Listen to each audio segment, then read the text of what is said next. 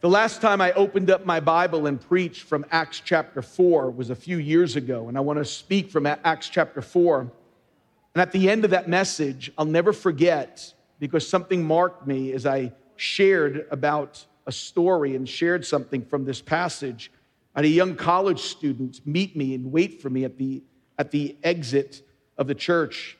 And this is what this young man told me. He says, When I came to church this morning, I was an atheist, but I'm leaving the service today knowing that God exists.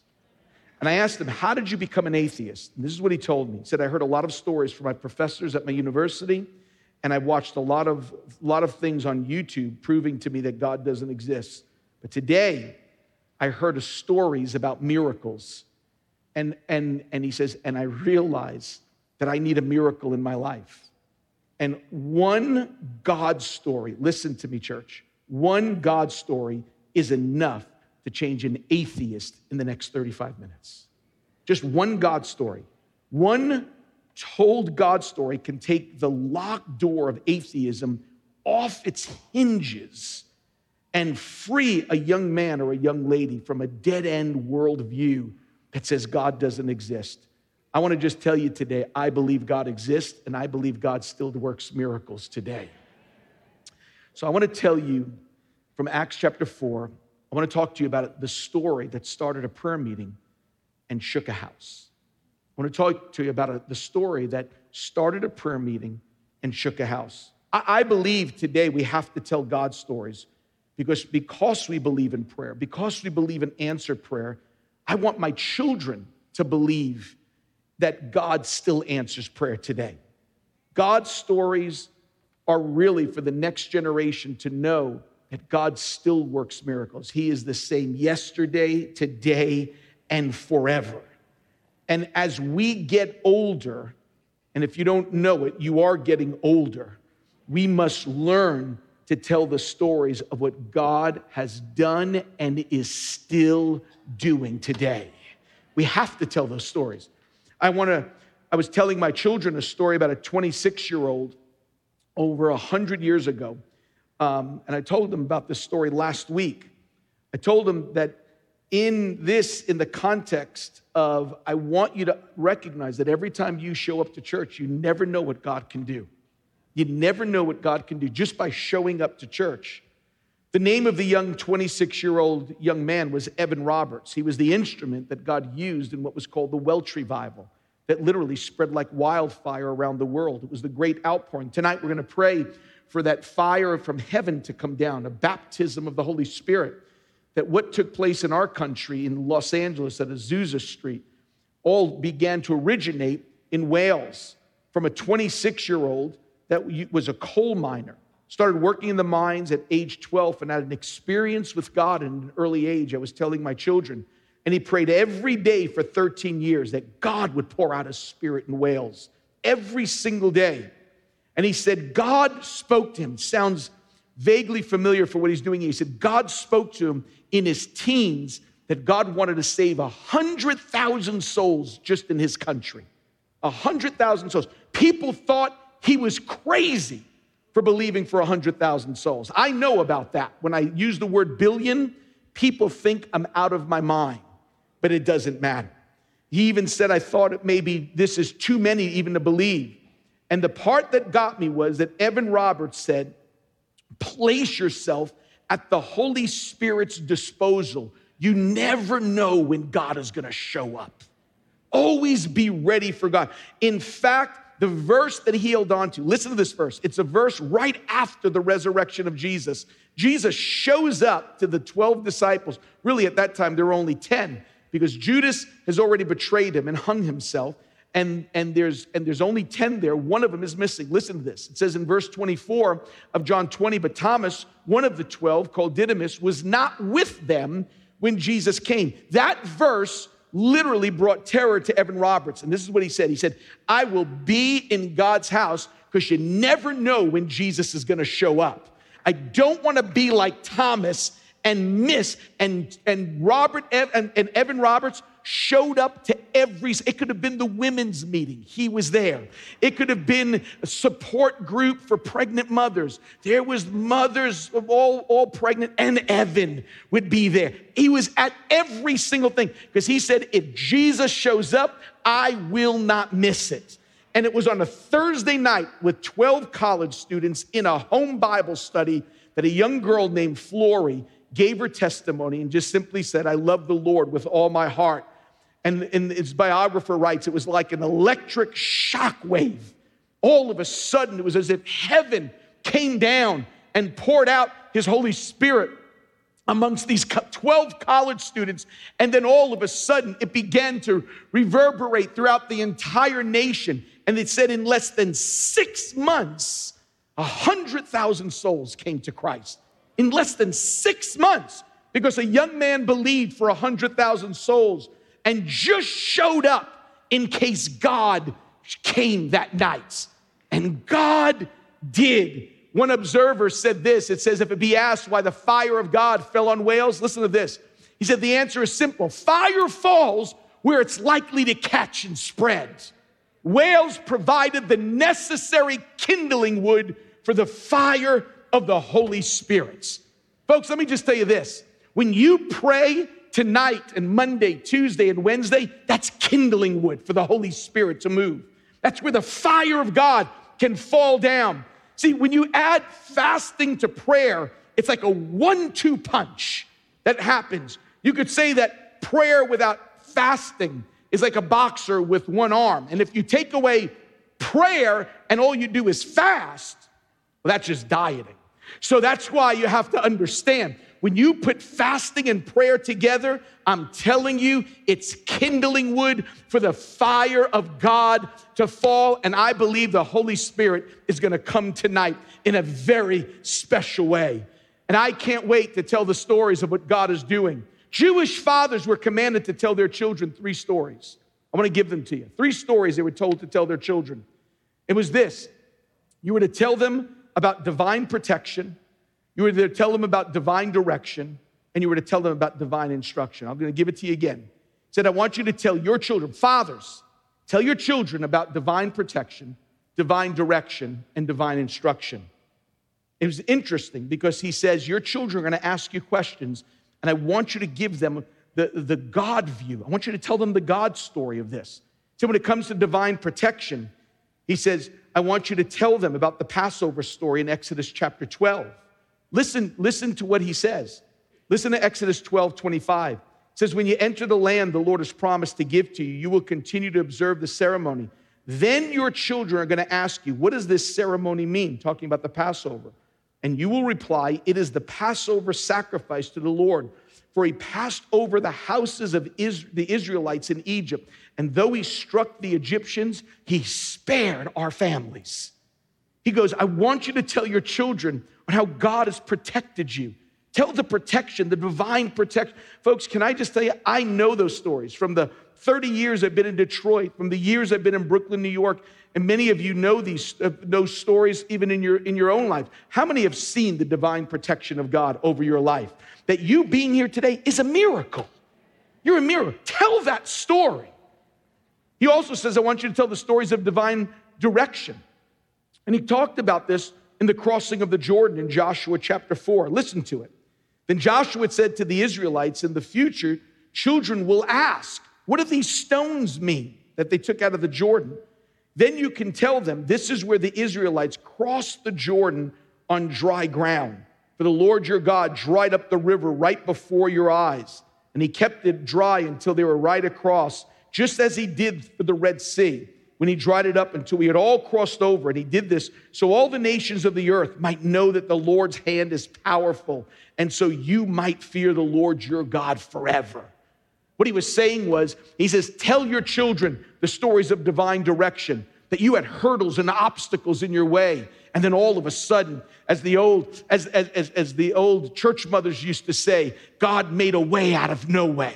He opened up a river. Just as he opened up the Red Sea, there was no way to get to the other side, but the divine direction of God opened up something that we couldn't open up our own strength. How many have seen God open up doors that there was no way you should have got through those doors? Tell those stories.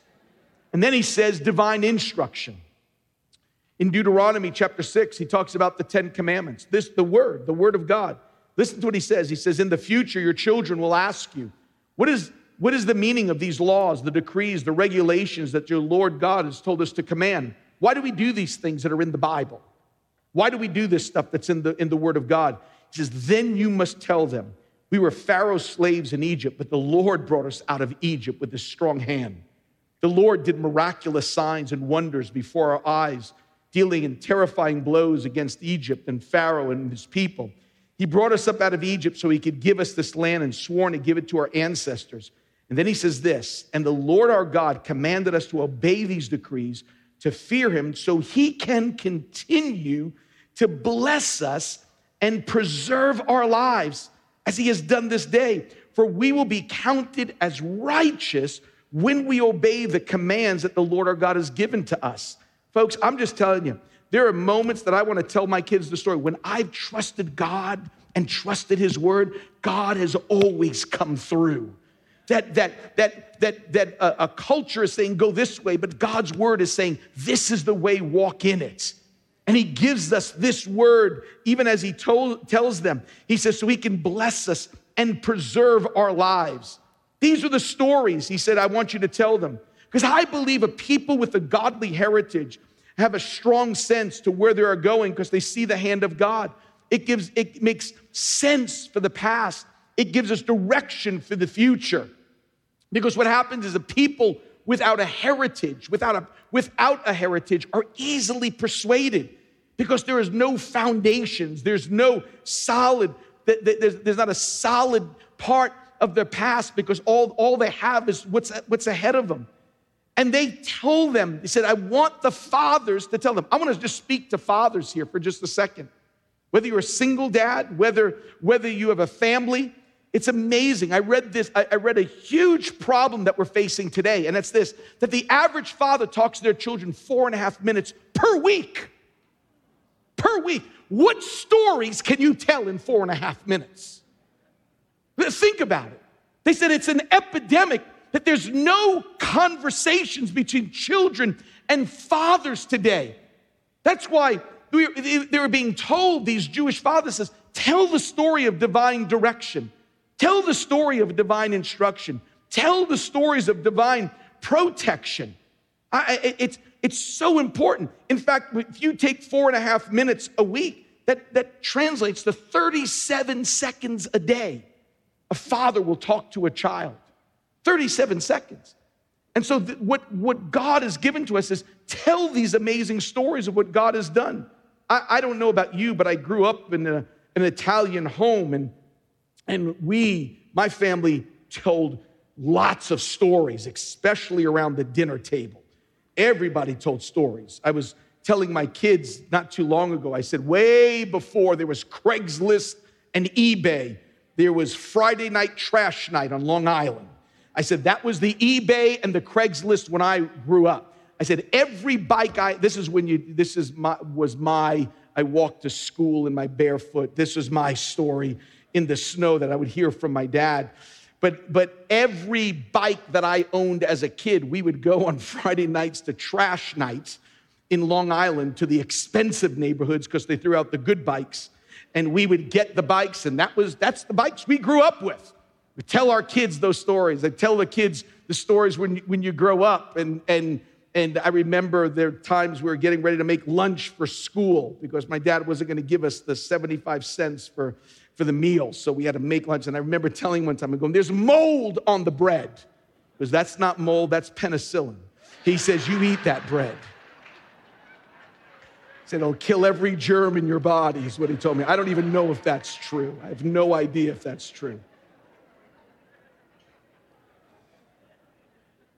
I believe sitting in this church and watching online, we have so many first generation Christians that you've gotten saved and maybe the only one in your family that's born again.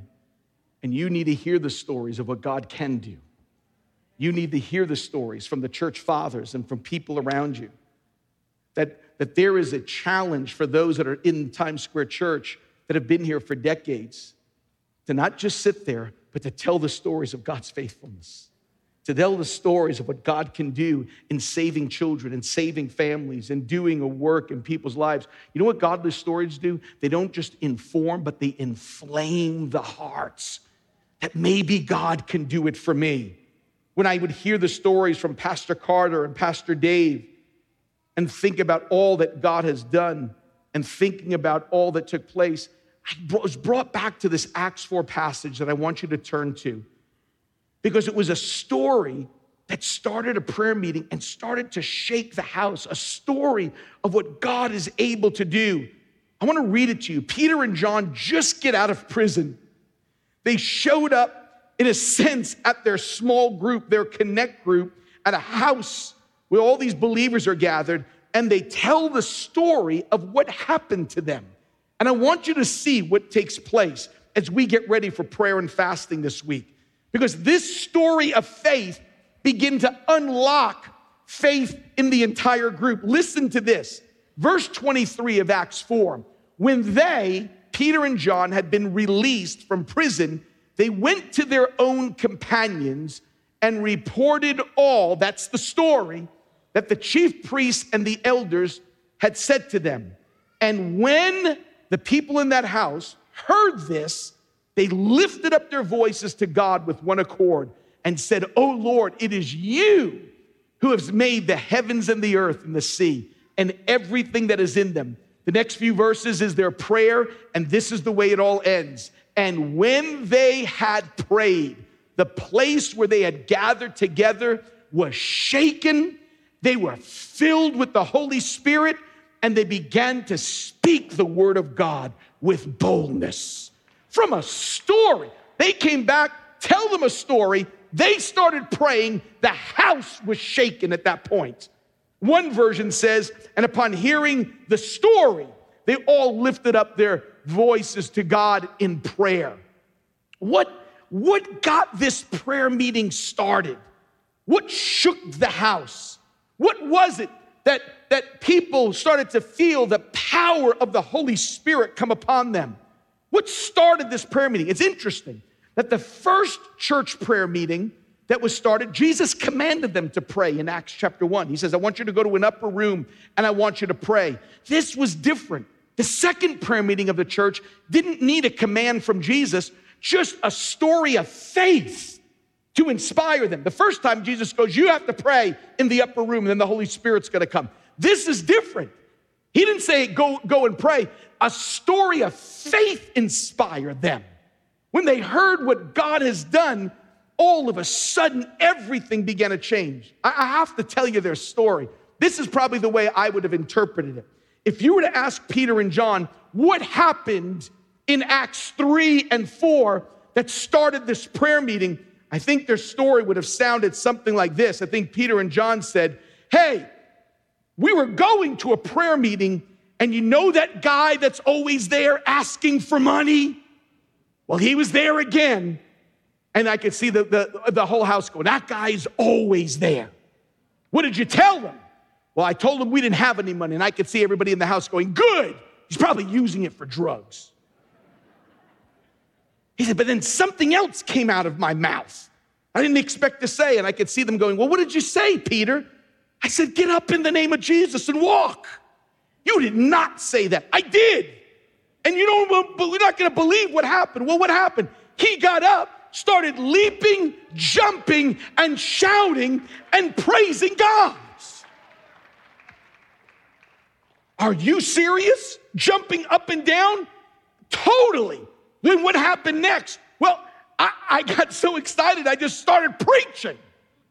And you're not gonna believe this when I said, Who wants to be born again? 5,000 people got saved on that day. 5,000. So the Bible says.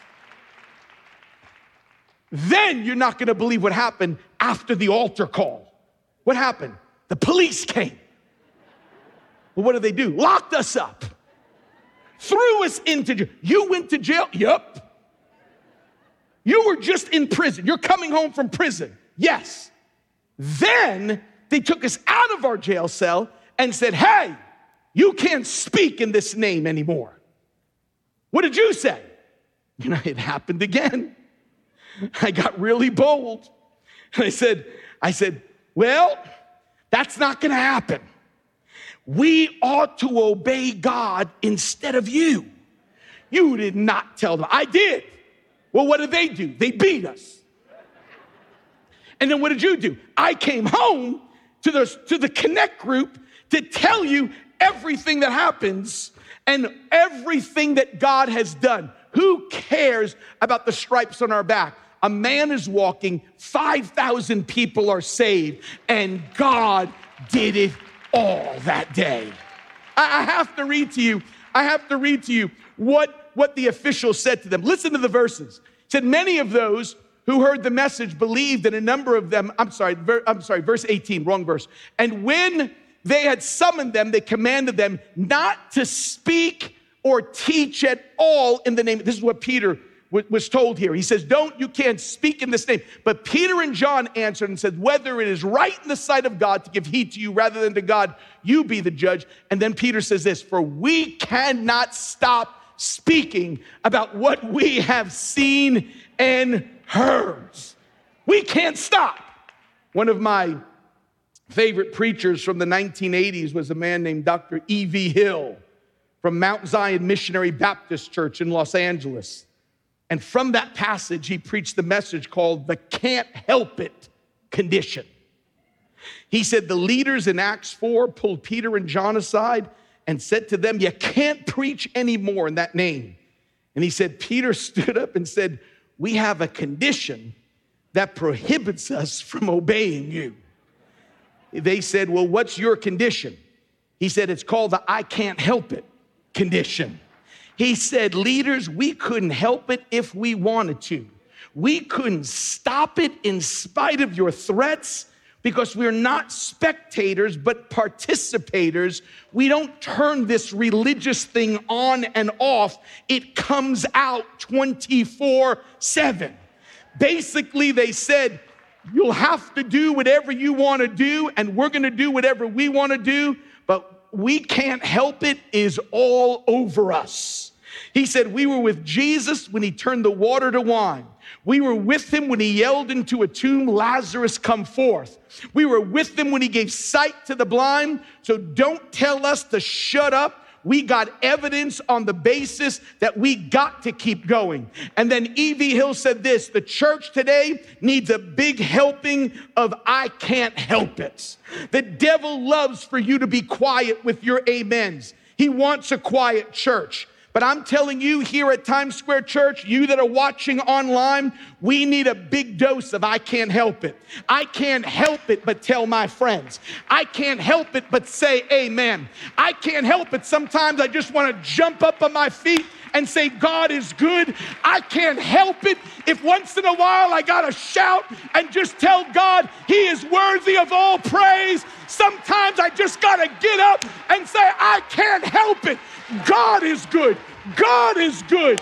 God is good. I can't help it. And folks, if you see me getting excited, I can't help it. You can do what you want to do, but I'm here to tell you God is good.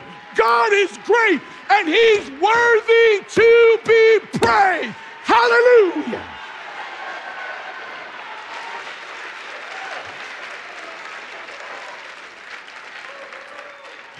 I can't help it.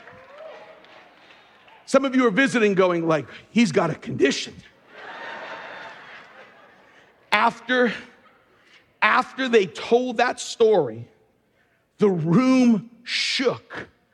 A prayer meeting started, and the Holy Spirit filled them all with boldness. Folks, I'm telling you, it wasn't from a command that you got to show up at a prayer meeting. It was because if God did that, then we are gonna pray. We wanna be filled with the. Listen, I'm not here to command you to show up tonight, but if you wanna see what can happen when God shakes a room, when God fills people, what, what are you gonna do? You, what are you gonna watch? More NFL? Who cares? Those men didn't save you, they can't heal you. So go, go find out. Go see if the Dallas Cowboys care about your marriage. The Giants don't. Oh, but Pastor Tim, it's Buffalo. the Buffalo Bills. We got to go to, we got to say, it's Josh. Uh, let me just tell you something. God bless them all. But let me just tell you something. When I need boldness, when I need healing, when I need a touch from God, I'm telling you, get some of you going like, I feel guilty. Good. Show up at the prayer meeting tonight. Let God inspire you to be here. I read an article not too long ago called The Curse of the Selfie Generation. Just look, just look on a phone. I, I can't believe how many pictures people take of themselves. Seriously. It's amazing to me. I mean, it's amazing to me. Look at their, no, not now, look at their phones. Seriously. Like, what, what are you doing? And he says, whatever you think, the people who are obsessed, this is what they said, with taking selfies and posting them. They said this the problem is not next gen and millennials. They said adults are doing the same thing. You have 50 and 60 year old people taking pictures of themselves. And he goes, What's the issue? He said, It's an obsession with self. And he says, What it's also done, and this is what was interesting to me. They said, he called it the dying art of the great conversation. He says, conversations are gone because it's not just selfie pics, but it's selfie conversations. He says, there's an obsession with self that the only story people know today is their own story. They don't know anybody else's story. They don't even take the time to go, tell me what's going on. Tell me about what God has done. Tell me your story. We, we know our story, but we never take the time. They said the selfie pics is a condition of a selfish, of a selfish generation that just doesn't, is not interested. So no one is inspired anymore because there's no, there's not a, a, a feeling of a faith story that's coming. There's no feeling that, I mean, there's no, there's no inspiration that, what did God do for you? What did God do for you? Because all we do is know our story. Folks, I'm just telling you, sitting around you are miracles, miracle stories. And we don't know them because we don't ask them. We don't, we don't understand. When, when I think about this, I was, we, we were, I was, the, the, when I hear certain names, man, I just think of, uh, of answers to prayer. Just recently, I heard, I was listening to something on an airline and they were talking about Tennessee and and, and Nashville. Whenever I hear the name Tennessee, the, this, the, I don't think of Nashville or country music. I think of answered prayer every single time. And I want to tell you why. When I was 19 years old, this is my story on prayer where God shook me. We went to Detroit with David Wilkerson's son, Gary Wilkerson. David Wilkerson asked me to go on a missions trip, and it was life changing for me. And I remember we would spend five hours a day on the streets of Detroit handing out literature, telling people about Jesus, praying for people. But I'm telling you, after about four weeks, nobody became a Christian. I, I was, I was horrible, horrible. And I just, and I got so desperate for God. I said, God, I, am just, I, here's what I'm gonna do. I'm gonna get up and pray each morning for an hour and just cry out to you that God, you gotta show up on the streets of Detroit. You gotta save somebody. I can't just be out there. There has to be somebody. And I'll never forget this. The first morning I got up to pray, just showed up. Remember, show up and maybe God will be there. God met me. And the first person I talked to was a 56 year old man named Ernie Ford, and they all called him Tennessee. For 36 years, since age 20, he was, he's been an alcoholic, his body ravaged, living homeless. And I'll never forget sharing the gospel with this homeless 35 year alcoholic and watching him on that day give his heart to Christ, go to the Teen Challenge program, get filled with the Holy Spirit, get married. God gave him an amazing job, walked with them all the way, and had the privilege of doing this man's funeral. And I'm telling you, every time I hear the name Tennessee, I'm going, prayer works.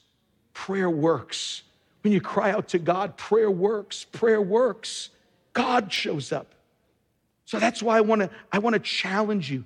Tell people or ask people for their story or tell people your story. Tell your fathers, tell your children your story. The, the elders in this church, not just those with the title, but those that have been here for years, tell your story. Commit, serve even our 212, our next gen ministries. Be there. Let young people ask you questions. Tell your story. What do, you, what do you mean, Pastor Tim, by your story? I'm, I'm going to tell you what I mean by your story. Ready for this? It, it's this simple. It goes like this The situation is impossible. I don't have a chance unless God shows up, and God shows up just in time. That's the story. It's impossible. All of a sudden, I don't have a chance, and God shows up just in time. I, just want to give you three quick thoughts today because I want you to begin to realize how important sharing the story, the story of God, the story of miracles is important, and why it's even going to be important over these next four days, because I think God is going to do it. And here's the first thing I want to tell you tell a story, any God story. Just tell a God story to people, whether at your job, because it, it, that's, it's called history. And someone said it best like this they said, History is really his story. It's what God has done, it's God's activity in people's lives. It's seeing God's fingerprints everywhere. It doesn't even have to be your story. It could be something you've read or heard or, or something you've heard from a pulpit here or something you've listened to. Tell any God story and watch it inspire people. I, I was re- listen to this. I was reading, I was reading about a missionary um, some years ago. His name was John G. Paton, who was in the New Hebrides. It's now called New Guinea. It was a place, when he went there, it was known for headhunters and cannibals. And yet, John and his family and his children went to this place. And John wrote in his journal, he said, One night, hostile natives surrounded his mission's headquarters, intent on burning their house and killing them. John Paton and his wife and the children were all filled with fear and terror, but prayed that night that God would deliver them. And they said, when their house, which was surrounded, when daylight came, to their amazement, everybody left. Now, listen to this. Soon after, miraculously, the chief of the tribe was converted to Jesus, and all of many of the tribesmen. And John Paton asked the chief what kept him from burning down his house that night. He said, It was just me and my children and my wife. What stopped you from coming in and killing us all? And this is what the chief said.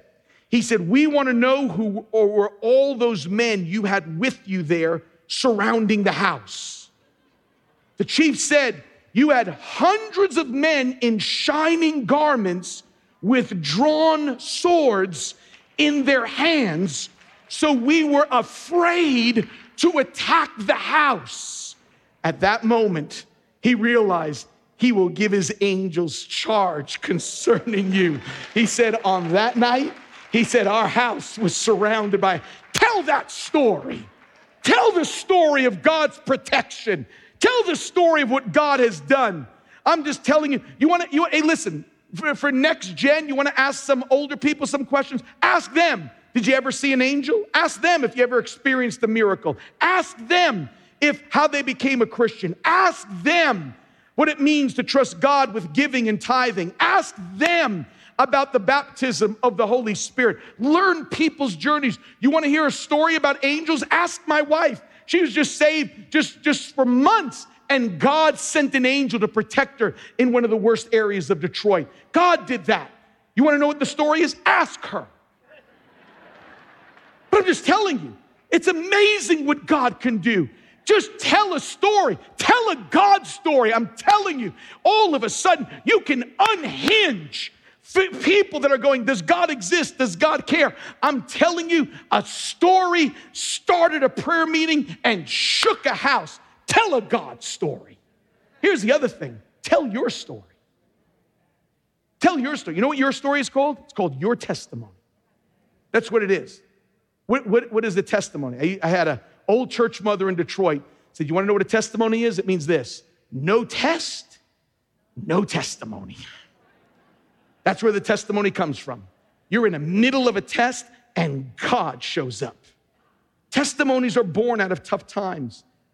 And here's what's amazing the Bible says these stories have devil defeating ability in them. You ready for this? Here it says they triumphed over him, the devil, by the blood of the Lamb, here it comes, and by the what? Word of their testimony. I don't, I don't want to miss the last part. And they did not love their lives so much as to shrink back from death. Testimony is, think about this. Can I, can I just tell you, I, I, with, without, being, with, without being irreverent, testimony is right underneath blood of Jesus. Think of that. Testimony is right underneath the blood of Jesus. Where the blood of the Lamb ensures heaven, word of your testimony inspires others. And not loving your life so much as to shrink back from death, that impacts the world. That changes the planet. If you can get people that have been that have been bought by the blood, that are not afraid to share their testimony, and don't care about their lives, I'm telling you, you can change this world. A biography always ends with your story, what you did, but a testimony always ends with what God did. Read a biography and it'll always be, oh, that guy's great, that guy's amazing. I've read so many biographies, and you just at the end of it, it's always like, they did this, they did this, they did this. But when you read, when you hear a testimony, it's different than a biography. I don't leave their story going, wow, you're awesome. I leave that person going, God is awesome. That's the difference. There are testimonies that are literally amazing that God can do. I have a picture hanging in my office, and it's a picture, those that know my story, it's a picture of the Triple X movie theater in Detroit that we, ter- we took over and turned it into a church. The testimony I love to tell how God can redeem a place that was, that was meant to put people and men in chains and how God can take that place and all of a sudden transform it. We even left up the same screen in that place. As people are going like, "You put up that defiled screen?" Absolutely. We put scriptures on there, songs for people to sing, and men, and I'm telling you, men used to come when we were renovating it into a church and they thought we were renovating it into a triple X movie theater. They used to come, when do the movies start? We'd say Sundays, 10 and 6 and men that used to come and sit in bondage now we're getting set free and delivered in that place. But let me tell you what I told one of my girls asked me when they were asking me about that theater. I said, The part I want you to look at, I said, You've heard the, the, the story of the church. I said, But I want to tell you another story. And I made them look over to the left. I said, You see those buildings that were connected there? I said, I want to tell you a story. This was my testimony. I said, those buildings that were connected there are no longer there. They said that was, I said, that was a five story crack hotel that was connected to our church. And there were some bad drug debts that went awry. And all of a sudden, they came with five cocktail bombs and burned half the block down. And they were coming around to throw the rest of the cocktail bombs through the doors of our church. I said, but on that night, the young lady a prostitute, her name was Kamuchi, that I led to the Lord, stood in front of the doors of the church and said, You're not throwing this at my church. This is my church. And, and that, we, like, like Rahab, that woman stood there and saved our church that night, like that woman Rahab in the book of Joshua. But here's my favorite part the entire block burned to the ground, but nothing touched the church. And, there, and here's what's crazy the insurance company, our whole sanctuary was full of smoke because it was connected to it. The entire sanctuary was filled with smoke. The seats, just like this, because it was a theater. And the insurance company came and they looked at all the smoke and everything, and they said, We're going to give you X amount of thousands of dollars to get rid of all the smoke, the, the, the smoke scent, so you guys can continue on with church. And here's what's amazing when it all cleared, there was no smell of smoke. There was nothing. We felt like the three Hebrew children that you can smell. And what we did, because that said when they came out of the furnace, not even the smell of smoke was on them.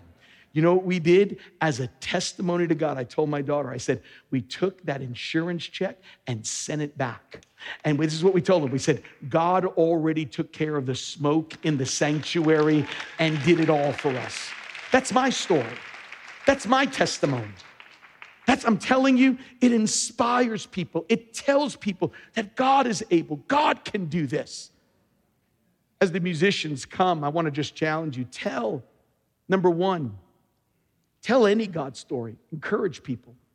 As we close today, I want you to tell your story. Started a prayer meeting. The, the story of Peter and John stirred the hearts of a house group of people. They started to pray. The Holy Spirit came down, and the Bible says the place where they were shook. Shook. It's the power of a testimony, it's the power of a godly story.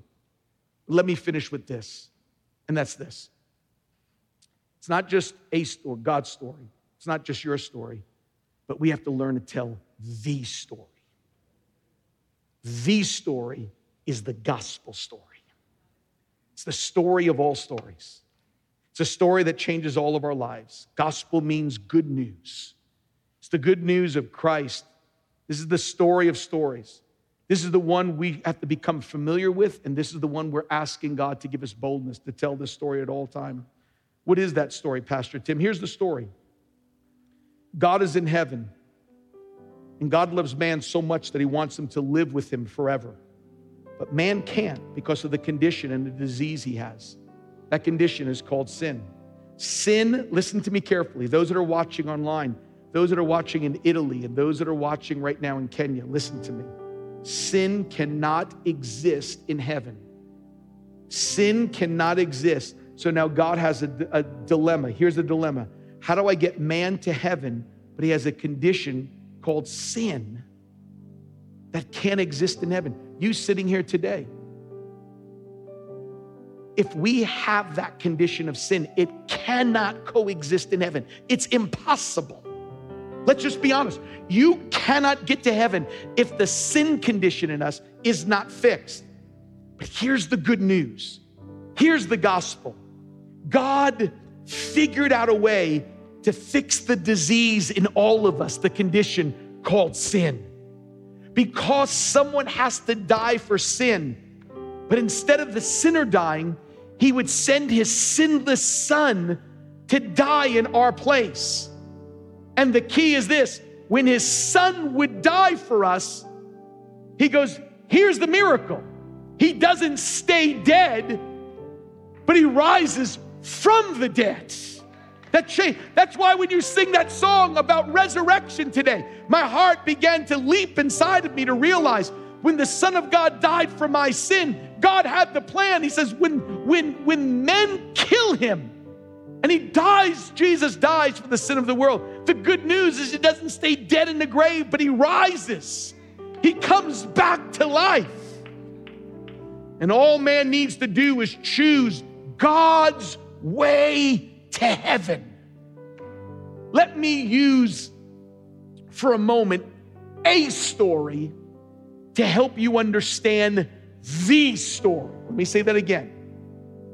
Let me use a story to help you understand the story of the gospel. Because you and I need help to get to heaven. We need someone who has access to the Father in order to get there. At the very end of the Civil War, I was reading the story of a dejected Confederate soldier who was sitting outside the grounds of the White House. A young boy approached him and said why he was so sad. And the soldier told him. He said he had repeatedly tried to see President Lincoln after the war. This was at a time, folks, that doesn't exist anymore, that you could literally go to DC and set up an appointment with the president. That doesn't happen anymore. He said he wanted to tell the president that his farm in the South was unfairly taken away by the federal soldiers. But each time he tried to enter the White House, he said the guards crossed their bayoneted guns in front of the door and turned him away every time he tried to go see the president. The boy motioned to the soldier to follow him. And the soldier was dumbfounded. Said, when the boy holding the hand of this Confederate soldier came to the guarded entrance, all of a sudden the soldiers came to attention and the guns went up and they stepped back. When he came to the door of the White House, the doors opened up. When he proceeded to the library where the president was resting, there was no problem for him to open up the door, walk in, and introduce the soldier to his father. It was President Lincoln's son, Tad Lincoln. The soldier gained access to the president through the president's son. Now, listen, or let me put it another way the man didn't have a chance to see the president, but he did have a shot to see the father of Tad Lincoln because he had the son bring him to the father. Folks, listen to me. You want to see God one day? You can't go unless there's the Son of God that walks you there step by step and take. You don't have a shot. I will never see God unless Jesus the Son goes. You want to see him? Let me take you by the hand. Let me walk you right over into his presence. Let me take you to where you can't get on your own. Let God take, let the Son of God take you to the Father himself. You can't get there. I can't get there. But hallelujah, Jesus can get us there. Jesus is able to get us there. That can happen to you today. Listen to me, friends. Christianity doesn't work without Christ. Heaven is too far, too long, and too hard to get there on your own strength. That's why Jesus came. We couldn't make it to forever without help, and we can't make it in this life without help. Thank God he sent his son for us. That's the story for you today. That's the story that can change.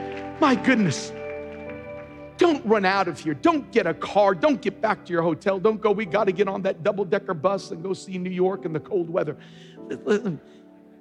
I want you to see heaven. I want you to see heaven. I want you to be ready to see God. Folks, today, online, right here, this is that moment. I want you to stand with me as we get ready to close.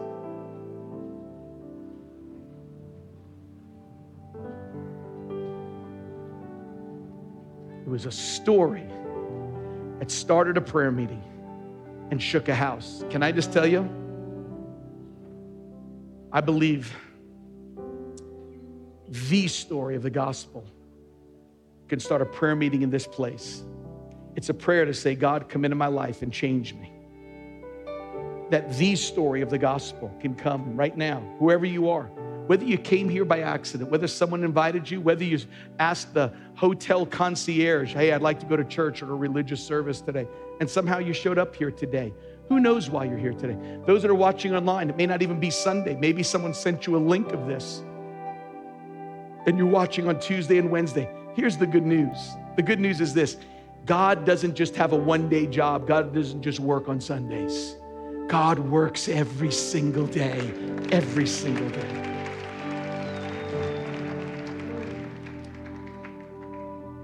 I'm going to invite you. Jesus calls that relationship with Him being born again. You know what being born again is? It's the simplest way. Being born again is Jesus coming and taking you by the hand and saying, Let's go to the Father. That's what it is. It's Jesus taking you by the hand, like I'm holding, like I'm holding Glenn's hand here. It's him going, let's go. We're going to the Father together. Because you can't get there unless Jesus takes your hands. Amen.